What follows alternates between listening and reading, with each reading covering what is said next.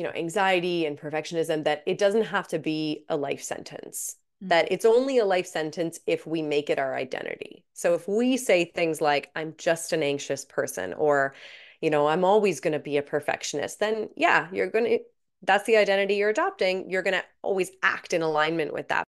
Are you tired of setting goals and feeling like no matter what you do, you just never achieve them? And are you noticing that it's usually anxiety or perfectionism that's getting in your way?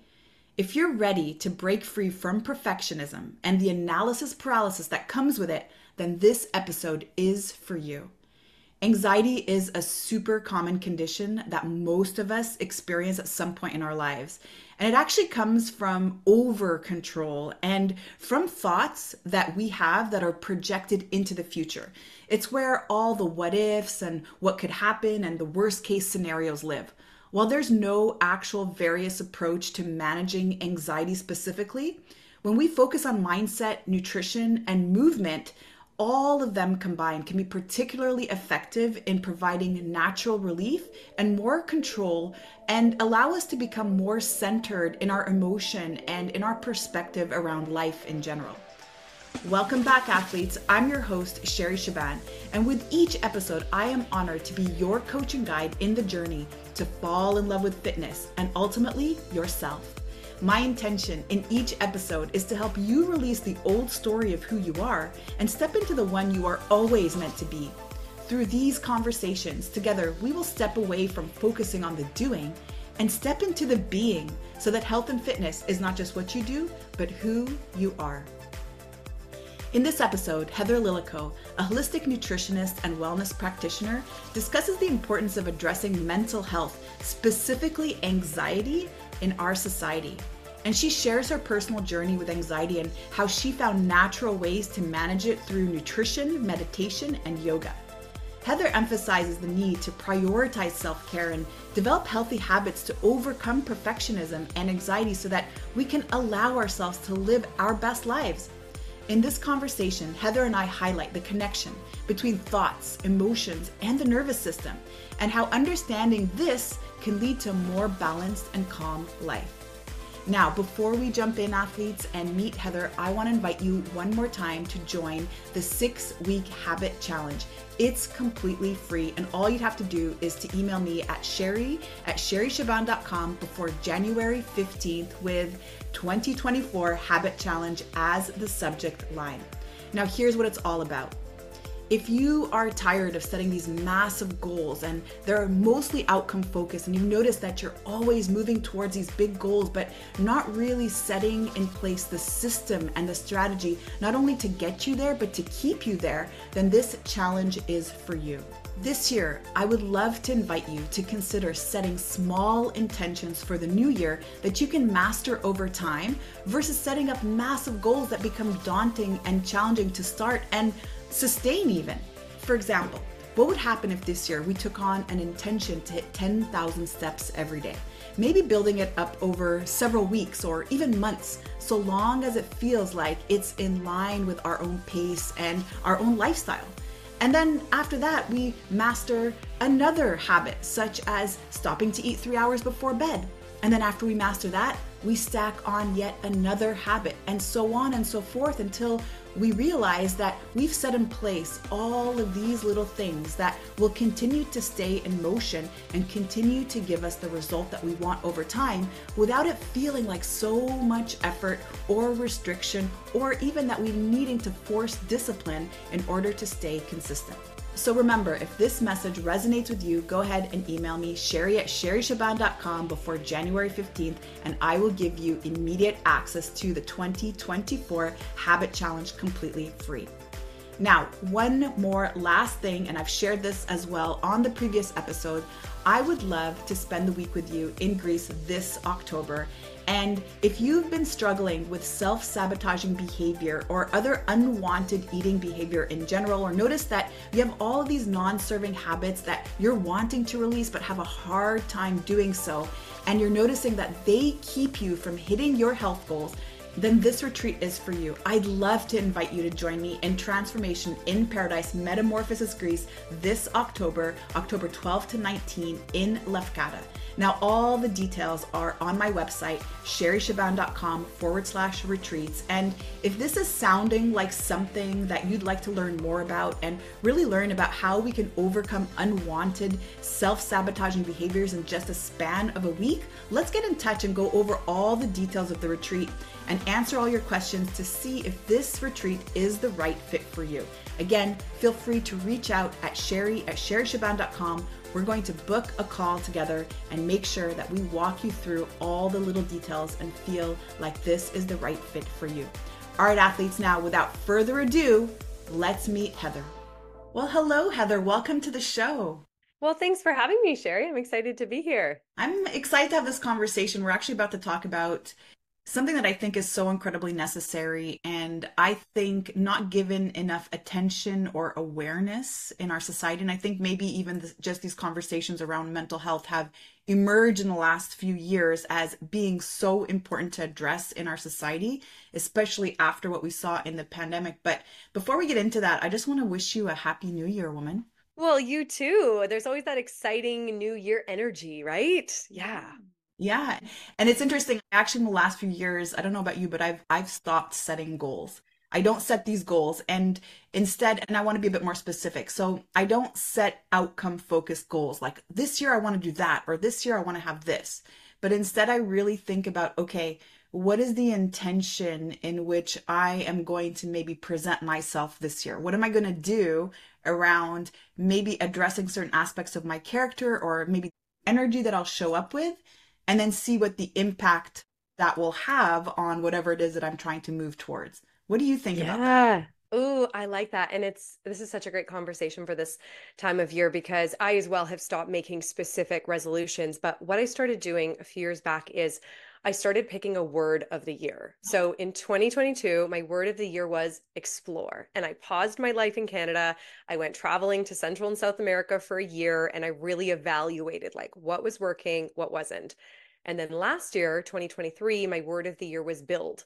Mm-hmm. So I wanted to build up my community. I wanted to create more connections and build a space for people. So I launched my app, Cultivating Calm, where people could come together and, and be supported with anxiety. And then this year, my word of the year for 2024 is impact.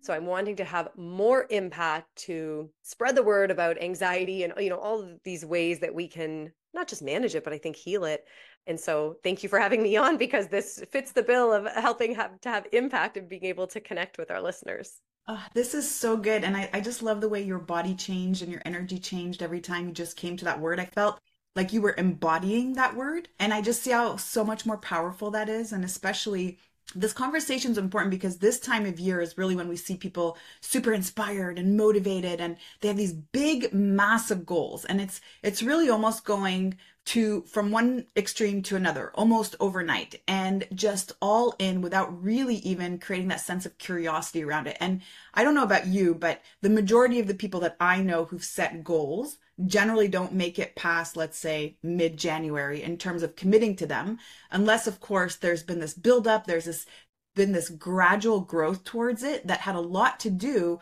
with addressing the person who they are being in that place versus actually just scheduling all the things that need to be done. So I'm just curious about you as well and what your perspective is in terms of why you think that most people, if you do agree with that, most people don't actually hit their New Year's goals.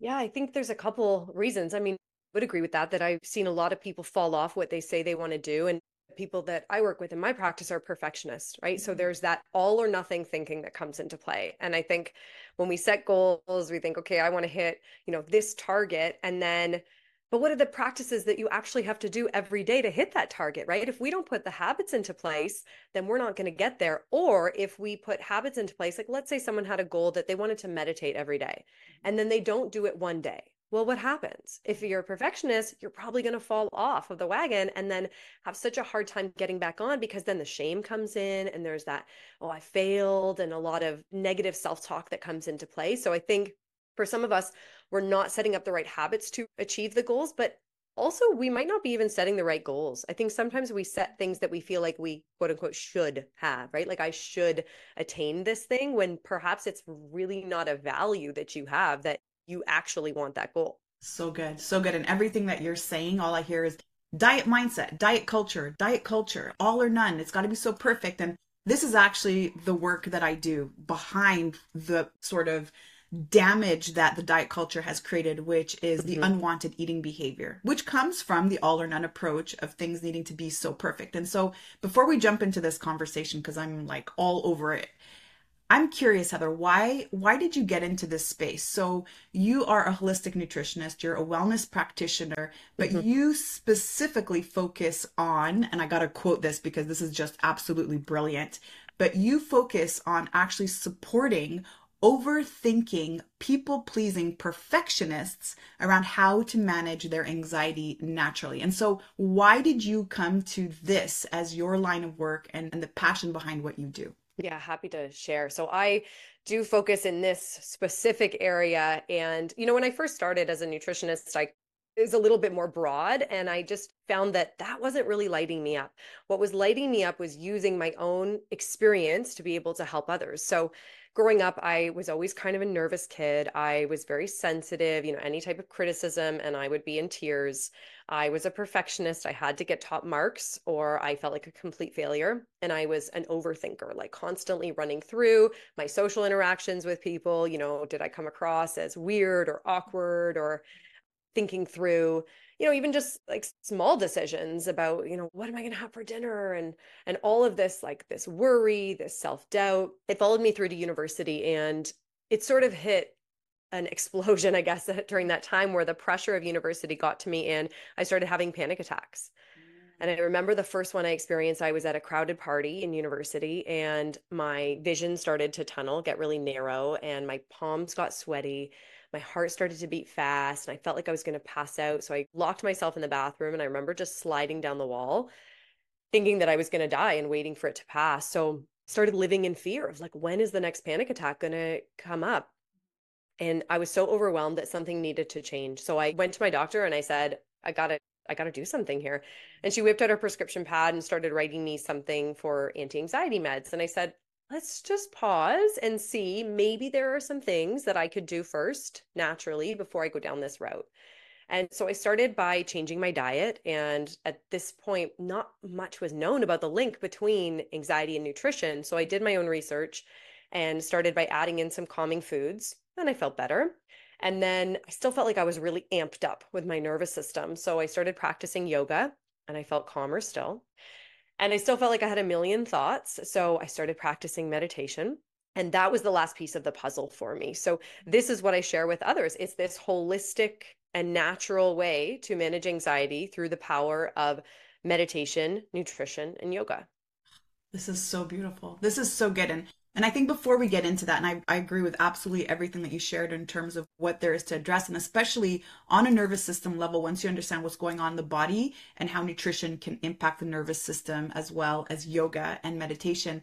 But I'm curious in your in your opinion, is this nature or nurture that really brings us this characteristics of over perfectionism or over control i want to say because perfectionism really that's just sort of nicer word for saying I'm I'm a control freak because I'm a control freak, Heather. I I 100% am. And I've been I've been working on it for so long and I realize what I allow myself to be controlling over and then the other things that I have to surrender to. And so the things that I can control, I'm super aware that they are in my control that I can actually do something about it.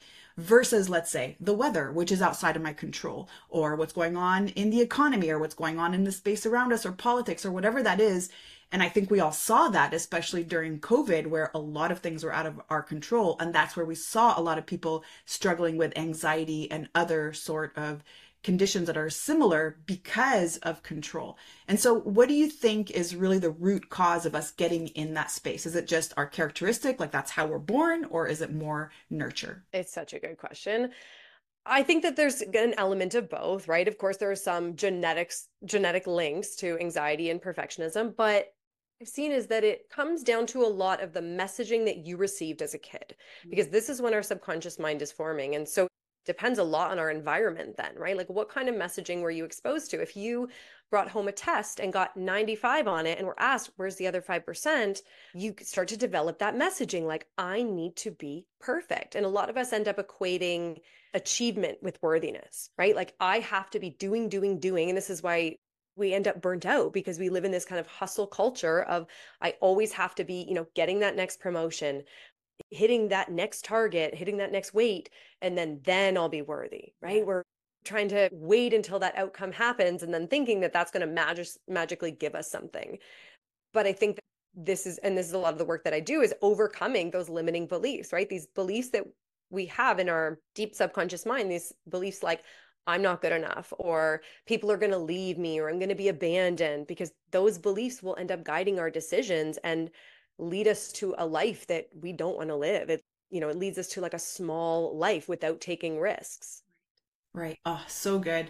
So good. Yeah. And and I agree with that. A lot of it we have to ask ourselves like where does that come from? And especially when we're hearing that voice in our head, like whose voice is that? Is that my dad's voice? Is that my mom's voice? Is is that my teacher's voice in third grade who told me that I had to do that? Is, is that my swim coach's voice? And so there is that voice in our head that's very reflective of that messaging that we got at such a young age, which of course shaped our entire perspective of the world. And so from this place we start to operate. And what I also remember reading many times and even just getting into just where we actually place our thoughts and how that can create particular emotions. And so, obviously, when you're talking about meditation, when you're talking about yoga, what I'm hearing you say is that you're really bringing your focus to the present moment because that's what meditation does. It brings you to the present moment. But what I also understand, what I also notice in myself is when I start to project thoughts that are in the future, the what ifs, or the worst case scenarios, which of course triggers the sympathetic nervous system, that's also where we start to feel anxiety. I start to feel a bit more stress and overwhelm, and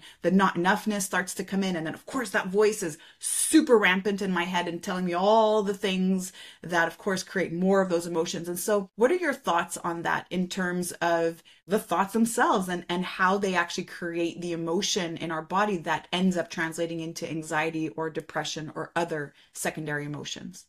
I mean, our thoughts create our reality, right? Our thoughts create the emotions, which create then or determine our behavior, right? So, something as simple as like you get an email from a boss and the boss says, Hey, can we chat? Someone who has the belief that is I'm good enough, maybe thinks, Ooh, I'm getting a promotion. Like something exciting is happening. Great, right? Because you have the thought that I'm enough. The emotion is excitement. It's, Oh, I can't wait for this. Great, something good is happening.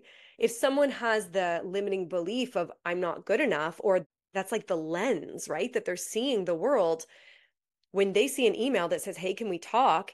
It's, oh my God, something is happening, something bad is happening. The emotions that come up from that are anxiety, fear, scarcity. Oh my gosh, I'm going to get fired. If I get fired, I'm going to lose my house. And then my partner's going to leave me. And it's like zero to 100 in the span of a couple milliseconds. We have no actual evidence that that's how it's going to turn out, but anxiety doesn't care about that. It lives in the gray, the uncertainty, the what ifs. So good. So good. And so tell, tell me then your process. Walk us through what that looks like. So addressing, let's say, the nutritional aspect of overcoming anxiety, getting more, I would say, centered with your emotions in general. What does that look like in terms of nutrition? And then how do we incorporate yoga and meditation? And we'll talk about meditation because I think that's like a whole rabbit hole that we can get into, especially for those who've never practiced meditation or believe that they cannot sit still to meditate. So walk us through what that sort of looks like, that process looks like. Sure. So I take people through what I call a three pillar approach. So the three pillars are mindset, nutrition, and movement. What this means is it's about the thoughts that you think, the foods that you eat, and the way that you move your body. And so all of these come together and like, what are the practices that we need to be doing every day to address those three pillars?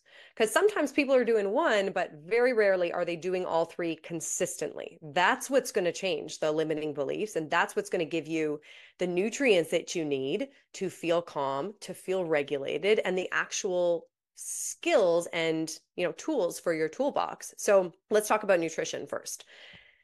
There is no amount of mindset work in the world that's going to overcome a crappy diet. If mm-hmm. you're not getting the nutrients that you need, the building blocks that your cells need, you simply are not going to feel calm, right? Because the nutrients that we're consuming are going to lead to things like our neurotransmitters in our brain, right? Helping us feel happy and calm and satiated. They're going to help support our gut bacteria, which huge links between gut health and mental health, right? And how the bacteria in our gut can help make a lot of neurotransmitters, but they also communicate with the brain and and help us feel calm and relaxed. So some of the best foods out there, you know, I really emphasize like a real whole food approach getting rid of that all or nothing thinking, right? Like if you want the cookie, have the cookie, great.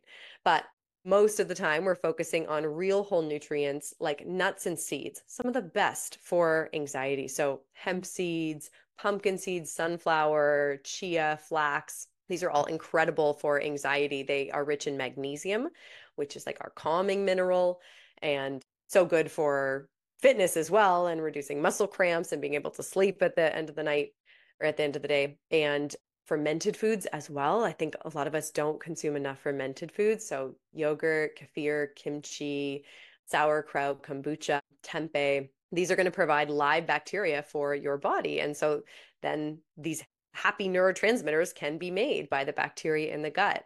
And I usually recommend aiming for two different fermented foods a day. Maybe sometimes people are getting one, but getting two in can be a real challenge, but you're going to see big rewards there. That's so good. I love that everything that you said. So first you start off saying, well, crappy diet. And crappy diet had nothing to do with this many calories and this much saturated fat and this much cholesterol. And it was really about, okay, feeding the gut bacteria, the microbiome that are responsible for the neurotransmitters and the serotonin that is released in the gut is going to impact your overall mood. And this is so beautiful because I think we also need to start to look at food differently and food not just being calories in and calories out or feeling that the body even counts calories because the body actually doesn't count calories, it counts nutrients, which is why we feel like quote unquote crap, right? Because mm-hmm. there's something missing we don't have satiety because the body knows that it's still missing nutrients or our mood is affected because oh my goodness we're actually hungry we're we're underfed right? And so when you understand this and you understand that food is not just going to keep me alive and that's the only purpose, or it is the means in which I reduce my weight or gain weight, but it's actually deeper and more profound than that. And this actually impacts my mood, specifically anxiety. And I love also that you've shared all of these different types of foods that have high magnesium and high quality of fats that are really going to help us even just stabilize and again find that center. So that's really beautiful. Thank you for yeah. sharing. Oh yeah. And I just love your approach to nutrition because I'm not about like, you know, heavy counting and macros and using food as punishment. I'm for many years, no judgment behind it. For many years, I was working through recovering from an eating disorder and I had such a terrible relationship with food. Like I used food as a way to numb out from strong emotions when I was feeling a lack of control over my life, I tried to turn to controlling my food intake and calorie counting because it gave me some semblance of control. And so I think the relationship for a lot of folks is really tangled up, right? And and there's that kind of morality that comes in with food sometimes of like I'm a quote unquote good person today because I ate this certain food. And I, I want to just eradicate that for people that you know we're trying to focus on real whole foods that nourish the body and help us feel fueled up Oh my goodness, one preach. That is so good. It's so good. And it's, and it's interesting because I used to also be super stringent around nutrition and I'm, in general, just my character, I'm a very disciplined person. And everything you're describing, by the way, about this whole perfectionism and, and yes, I, I was, I was born that way. Plus nurture added like another layer to that. And so around that time when I was being very restrictive around food because I'm a scientist, my background's in biochemistry and athletic therapy and exercise science, I was reading a lot of books, everything was backed by science. And it started to become very stressful. I actually started to get super anxious because this diet said this and mm. that. And by the way, there was science that backed that up. And my goodness, so many studies. And this is the way we eat and otherwise creates disease. And then there are other diet that said exactly the same thing on opposing facts.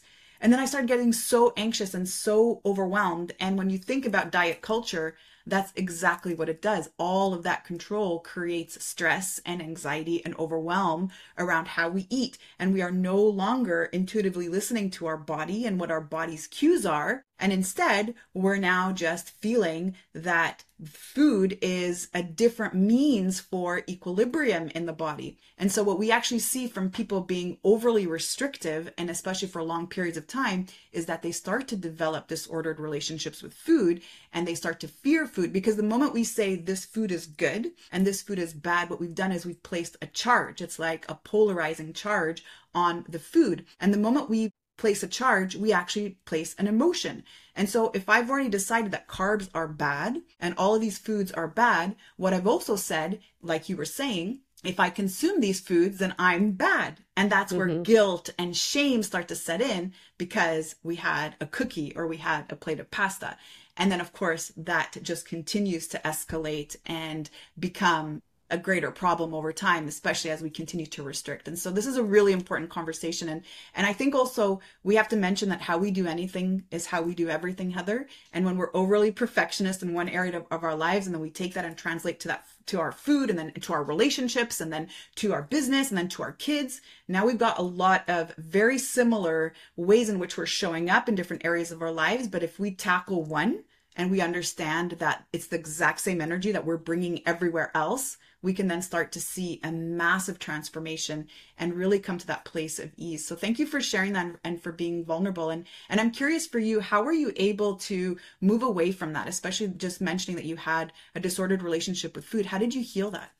That for me came, well, a lot of therapy, but that came down to me to reprogramming these subconscious beliefs that I had a belief that I wasn't good enough. And so I turned to food to cope with that. And I didn't know how to cope with strong emotions. Any type of really high anxiety or guilt or shame or a feeling like I've done something wrong, you know, I've disappointed somebody, these strong emotions, I turned to food to numb out. And so it really was about understanding how to process emotions, which meditation was a big piece in of being able to sit with the emotions and learning that you know there's no bad emotions. They're they're just there. They're signposts. They're there to tell you something. Like anxiety is an emotion that's there to alert you to danger right? It might not be a physical danger like you stepping off a curb and being hit by a car but it can be an emotional danger. Like if you feel not good enough if you feel like somebody's going to leave or abandon you that's enough of a danger for anxiety to start to rise.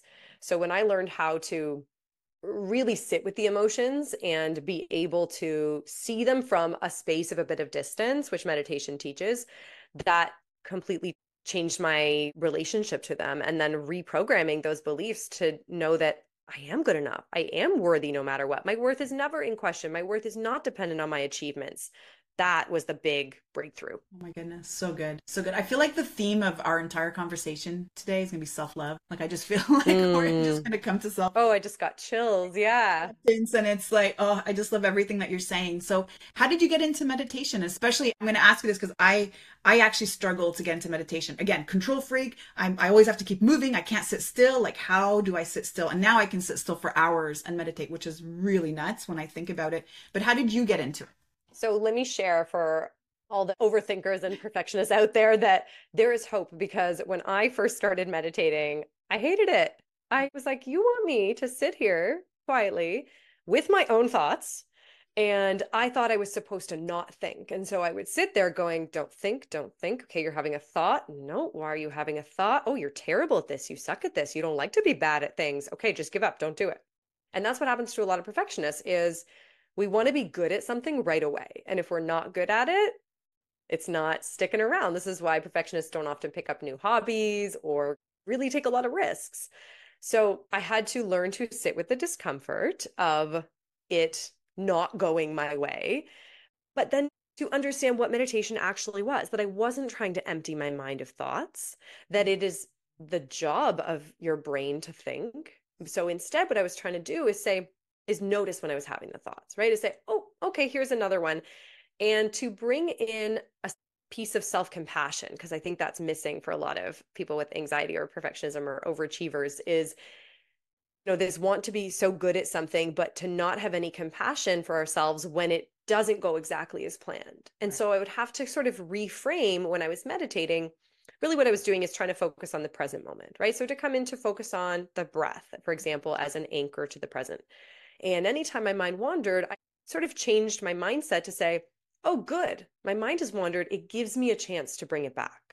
Okay, oh, good, it's wandered again. Oh, I noticed. Great, I noticed, and come back. Mm. And that helped get through some of the frustration that I think a lot of newbies experience is that feeling of like I want to be good at this and good means I should have a clear mind. Not at all. Like let's change the expectation that your mind is going to wander. That's perfectly natural. Your job is to notice it when it does and how great is that you notice it because you're strengthening your ability to bring it back. It's like going to the gym and doing another bicep curl. Great, you're strengthening that muscle. So that kind of changed my relationship with it. And I think when a lot of people start, they also maybe try to do it on their own. They just sit there and, you know, go on the meditation cushion and just sit there. For me, I needed guidance. And I still, to this day, always do guided meditations because it's so helpful to have someone give you those prompts of, oh, have you wandered? Come back. So good. And and I love that you say that. And thank you for being so honest and saying I actually didn't like it when I first started because I think more people need to hear that right? And it's the same thing with exercise or it's the same thing with starting anything new. It's not easy from the first try. We have to keep trying and coming back to the word perfectionist, right? Perfectionism does not allow failure. And so I think the way that I wrapped my head around that is I started to think about being this perfectionist meant that I had high integrity, that I had high work ethic, and then I'll leave it at that. So that is going to be my takeaway from being a perfectionist. Then the other component of it had to be around how I define success and failure, because that's also sort of where I find we all get stuck. Success is so rigid, it means this, and failure means this, and it's also extremely rigid. But when we start to look at the word failure and realize that there's actually no such thing as failure, failure is just an opportunity for you to try again and learn something new. And if you took a moment to explore your mentors or the greatest creators or inventors on the planet and realize how many times they had to fail in order for them to finally succeed and get it right and to learn now it just becomes a whole new experience. And we always hear this. We always hear people being so afraid to try something because there's this constant fear of failure and for me, that that idea of of never ever trying something and then dying before I even got a chance to release that or to even know what that would feel like or how that would be experienced, that it would be hard for me to actually live with. And so I think if we just take a moment to observe, and just like you were saying in meditation, we observe our breath, we observe our thoughts. What if I just started also to observe my behavior? Every time fear came up, fear that I'm not enough or fear that I might fail, every time that comes up, can I just observe that I'm practicing that energy of perfectionism? And what would happen if I just became more curious and allowed myself an opportunity to try without it really needing to mean anything? It doesn't mean that this is my value and that I've succeeded or failed. It just meant that I've tried. And if it didn't work out, I'm going to try again and again and again until it does. What are your thoughts on that? Yeah. Well, I want to say a couple things about that. I'm so glad that you mentioned that the success and the failure piece because if I think about the times in my life when I've learned the most or when I've, I've grown the most, it was in the failures, right? Because that's where you get the lesson. So, for example, I, before him, was running, this was like pre pandemic, I was running group programs for anxiety. And I remember the last one I did, registration was so low for it. And I thought, this isn't working. Like, I'm a complete failure and I was making it mean something so significant about my worth. Like nobody wants to sign up, nobody wants to do this. And I just felt like garbage. I was so down on myself. And I thought, okay, you know what? This is telling you something. This is telling you you need to pivot. So this is how Cultivating Calm, the app was born, is because I thought I need to do something different. I need to offer people support in a different way. I need to offer support that meets people where they're at so that you know maybe not everybody wants to do a group program at a certain time point. Maybe instead they want to have a library of resources and courses that they can take on their own.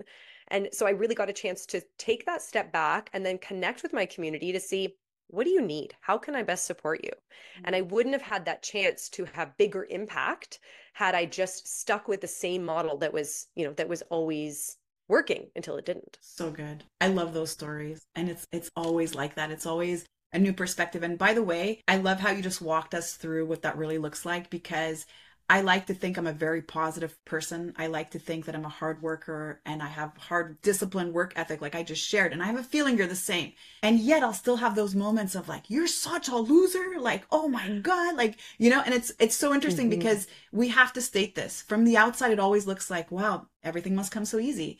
That mm-hmm. person must have such thick skin. That person, like, wow, they're still going. They're so resilient. And I heard this also, and I've always heard this my whole life, and especially after the pandemic, I had to switch and transition and, and pivot my entire business twice.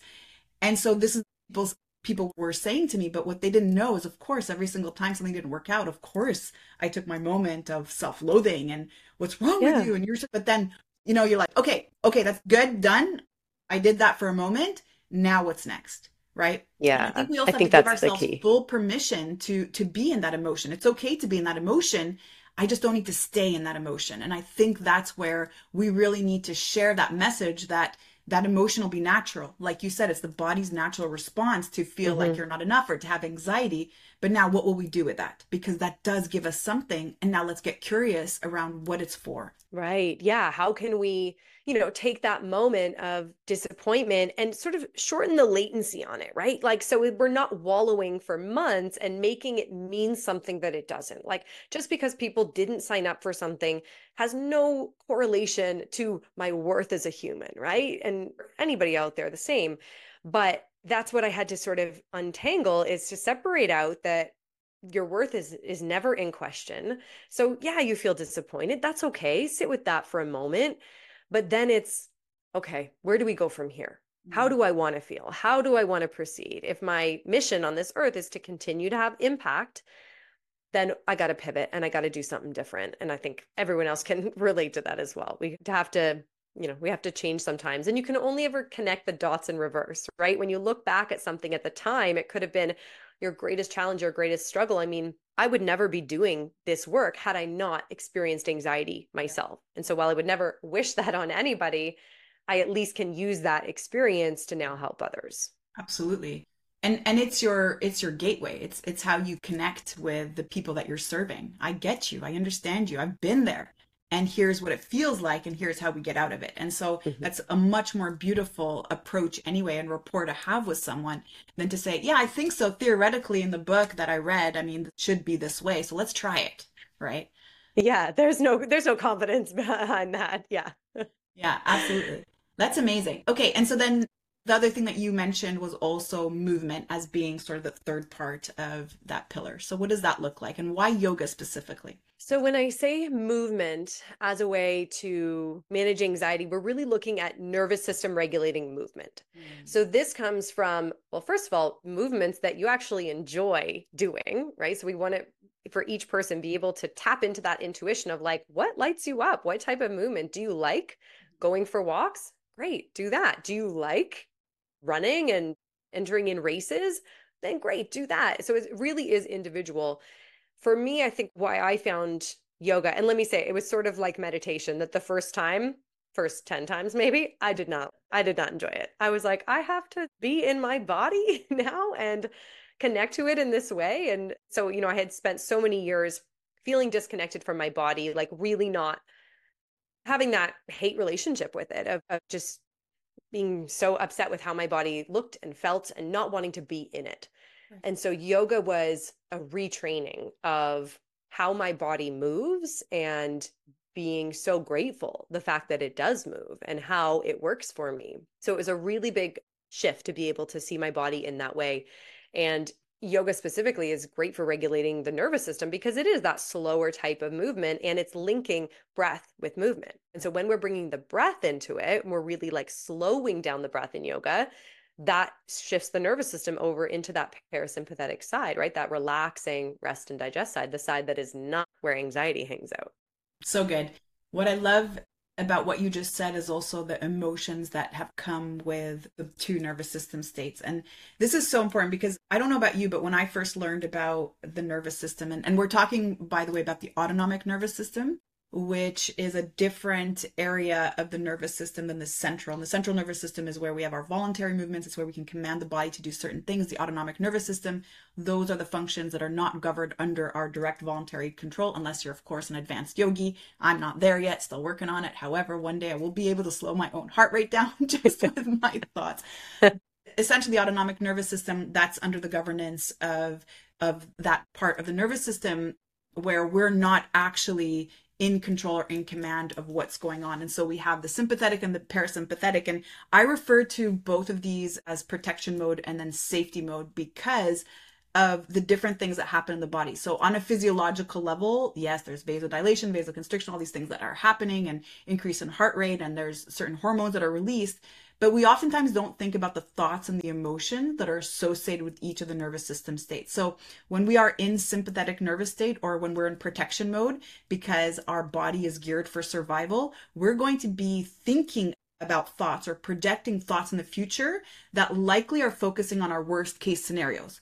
Because if we were really under threat, we have to be thinking about what could be the worst case scenario. Because if I can prepare for that, I can also ensure my survival. And so that's why our thoughts are worrying. There's a lot of doubt. There's a lot of uncertainty. There's a lot of fear. There's things that feeling out of our control because of course we don't know what's coming. And so things do feel out of our control. And then the emotions, of course, that follow that are what I just shared, which are the fear and the doubt and the uncertainty. And so it's really important to notice that again, how we're eating, how we're moving, how we're really allowing for meditation. It's not just about what's happening in the physiological body, but it's also what's happening in our thoughts, what's happening in our emotions, and how there's a direct correlation.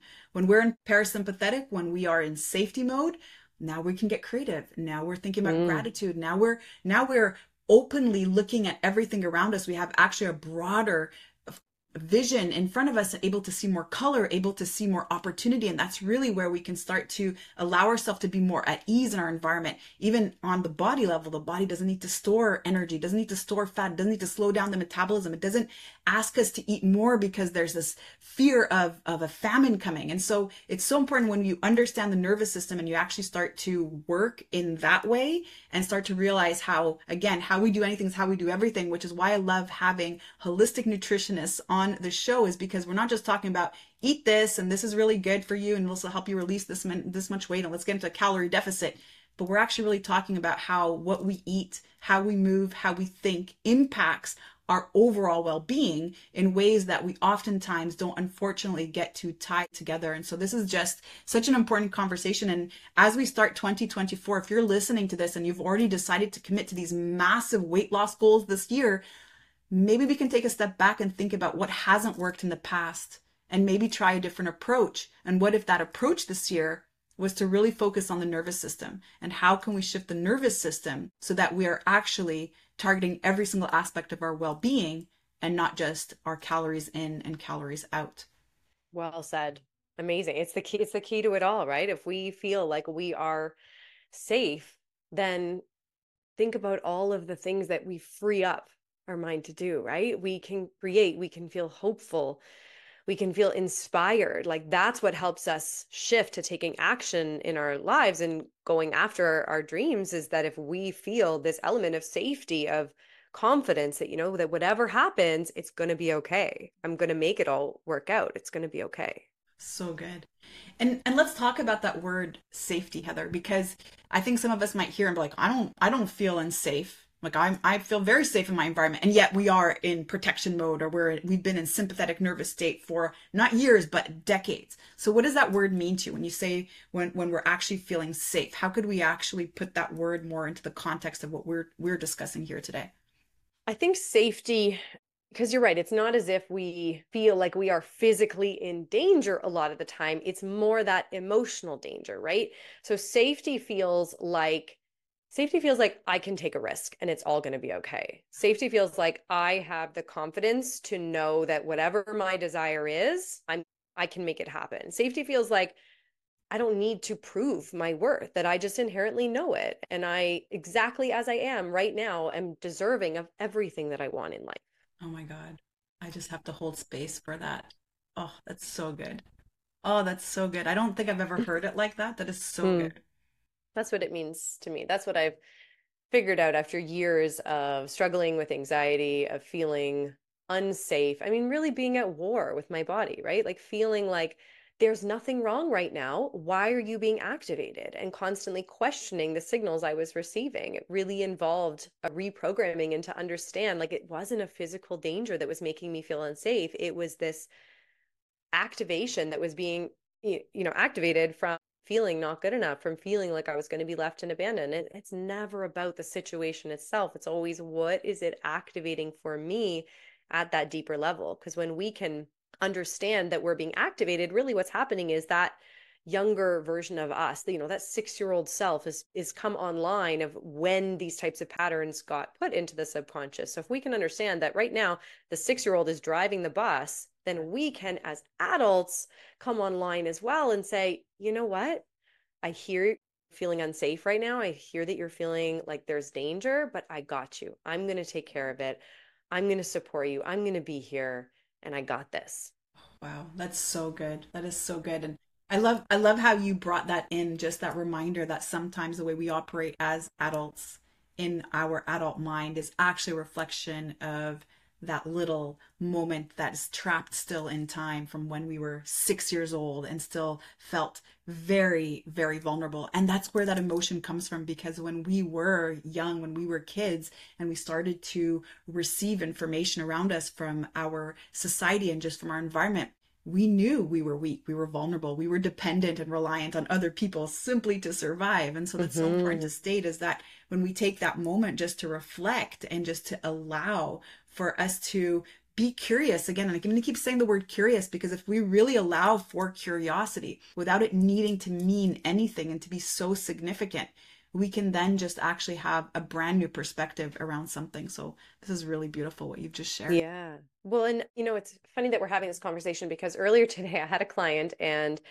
she was struggling with making a mistake. And she said i'm constantly checking triple checking quadruple checking my work. And it's it was causing me a lot of stress when I'm not working because I'm overthinking like, did I make a mistake? What happens if I made a mistake? And so we sort of got down to, well, what's underneath of that? Why do you feel like you can't make a mistake? Well, because, and it doesn't have to be rational, right? But they were thinking, well, if I make a mistake, then it means I could get in trouble. I could receive criticism. If that happens enough time, times I'm going to get fired. And if I get fired, you know, I could lose my apartment, I could lose my friends. Like none of that is really rational. And so we just paused and went through that process of saying, okay, you know what? Six year old you is online right now. They're feeling unsafe because if you think making a mistake equates to you getting fired and losing your apartment, your money, that is about survival, right? That feels very dangerous, very scary, unsafe. So we went through that process of just offering compassion, of saying, like, hey, younger version of us, hand on the heart, I I see you. I see that you're feeling unsafe right now, but guess what? The adult version has got this because even if we got fired, you know what? I get a new job and it would be okay. But that's what we we're sort of being hijacked by that younger version, right? So we have to bring that conscious mind online of the older version of us and just say, I got this. It's okay. I'm going to take care of you. And then that brings us back into regulation and safety. So good, so good. And it's never about the behavior. It's never about over shopping or overeating or any of that stuff, right? It, or over perfectionism. It's about what's behind the behavior. And generally, what's behind the behavior is some sort of lack. It's something that we're already missing. And most of the time, what we're missing is the connection. It is that fear that we're going to somehow be left behind and we're not going to be connected to a tribe, to a community. We're not going to have love. We're not going to have that capacity to actually be present with others in our lives. And so it's so important to understand that it's not about the discipline and it's not about motivation and it's not about me being good or bad or not being able to commit to what I said I was going to commit to. If I truly understand that there's something deeper that's di- driving this whole behavior. And oftentimes what's driving it is the lack. It's what I feel that is already missing, that's not there. And I take that moment. I love how you just shared that. You just take a moment, step back and and really go through what is it that you're truly worried about. And when you get to the bottom of it, mm-hmm. you're like, that's really not rational. And that can just bring us a sense of calmness and just allow ourselves to recenter and then move forward from there. That's so beautiful. Yeah, there's this lightness that kind of spreads over you, right? When you realize, oh, the, you know, me making a mistake doesn't equal death. Like we can we we need to separate those two because otherwise we're constantly being hijacked, right? And then we're going to self sabotage our efforts. We're not going to take those risks, right? We're going to say, I'm too busy to do whatever. Or we're going to start something like our New Year's resolutions, and then we're going to fall off of it because if we don't believe deep down that we're worthy, then we're going to sabotage our efforts. Right. Yeah, absolutely. And and if we harness that that same level of grace and kindness that we have towards others naturally but we actually projected that towards ourselves i mean what a difference that would be if we had we all had more grace with ourselves and we all allowed for ourselves to make mistakes not thinking that that is equating to our value or our worth that would really open up a lot of possibility for us. And it's interesting you said that this year your your word is impact and last year, my word was really boundaries. And the boundaries were on me. Mm. It was really more on me. And it was on me not to be so perfect all the time and to have to have things go exactly the way that I felt they needed to go in order for me to see that as a personal success. And so the motto that I adopted last year was even C's get degrees. And that's just been what I've been, yeah. oh, I like that. And it's like, man, I don't need to be an A student to be successful. Like everyone graduates. C's, B's, A's, A minuses, they all graduate. And mm-hmm. who knows who ends up getting the job. But even C's get degrees, share, like move on. And since I've allowed yeah. for that, Heather, like the amount of stuff I've been able to do, because instead of spending so much time trying to perfect that one thing, I'm like, yep, even C's get degrees, move on. And I'm on to the next thing. Even C's get degrees, move on. And it's just beautiful to see really what you can create when you just are a little bit more at ease with what you're what you are creating and, and more in flow the moment and is actually available for you there. Yes. Oh, okay. I love that expression. I'm going to share that with my community. Sometimes I say that we don't need the Cadillac when the Honda Civic will do. Right. And it's the same sort of mentality, right? Of constantly waiting for everything to be perfect, we're never going to act, right? We're going to delay whatever it is. We're going to delay, you know, taking that program. We're going to delay working with that coach. We're going to delay applying to the promotion or the new job because we're constantly waiting for everything to align and it's just a self-sabotage tactic right? We just got to move and fail forward. Just learn as we go. Oh yeah and just keep moving forward. So good so good. So i'm really sad that we're winding down the hour because i feel like it just flew. And at the same token i still feel like there's probably someone listening who's like okay heather and sherry sure you know so easy for you to say sit and meditate and and stop being such a perfectionist and and all that. So how can we really transition from that? Because we know this is not going to obviously be heather an overnight change. And so for that person who has been struggling with anxiety and perfectionism for so long how do then they take that first step towards healing? And what could that look like for them so I think it's all about the habits that you put in place and choosing really manageable goals for those habits. So you know, we talked about the three pillars today. So, mindset, nutrition, and movement. So, you know, just starting with one thing from each pillar. So, maybe you're doing a two minute guided meditation every day. Maybe you're eating just one of those foods that I talked about the nuts, the seeds, or the fermented foods. And maybe you're getting outside for a walk, you know, on your lunch break that's 10 minutes long. Like putting those habits into place because what will start to happen is by prioritizing your self care, you're starting to shift your subconscious mind into believing that you are deserving of time for yourself, right? The more we prioritize ourselves and say, yes, I get to come first, the more we're rewiring those old patterns, right? If you're always putting everyone else's needs ahead of your own, that's the signal that you're sending to your subconscious. You're reinforcing the belief pattern. So by just shifting into doing a couple behaviors every day, one from each of the pillars, you'll start to shift those patterns and then you'll start to see that you then can take more risks in your life right what shows up for you is going to be very different when you are a person who's exuding that confidence that belief that self-worth right so good. I love that. I love that. I love this conversation so much, Heather. And I want to thank you so much for your time and honor you for all that you've shared today. So many valuable nuggets for us today. And so, if there was one more thing that you wanted to share that you didn't have a chance to just yet, is there something there for us? I think just to let people know that, you know, anxiety and perfectionism, that it doesn't have to be a life sentence. That it's only a life sentence if we make it our identity. So if we say things like, I'm just an anxious person, person, or, you know, I'm always going to be a perfectionist, then yeah, you're going to, that's the identity you're adopting, you're going to always act in alignment with that. But if we can just maybe get curious about what a new identity would look like, right? Curiosity is like our theme for today, too. So, what if we could just get curious and say, I'm having a feeling of anxiety right now. That could start to shift things for you. Or, you know, what would someone who knows that they're worth it and that they're deserving and they feel good enough, how would they act in this scenario? Could I just emulate that a little bit, right? Like, what if it were possible for me to feel that way? That kind of creaks the door open a little bit so that it doesn't feel like it has to be lifelong thing. Cause I mean, I get it. I've been there and for myself, I was in a place where I really thought that nothing would ever change and that I was just going to live the left the rest of my life like believing these things about myself but it's absolutely possible. And I think it really does come down to those habits that we can put into place that will show ourselves that we're worth it. Wow. So good. So good, Heather.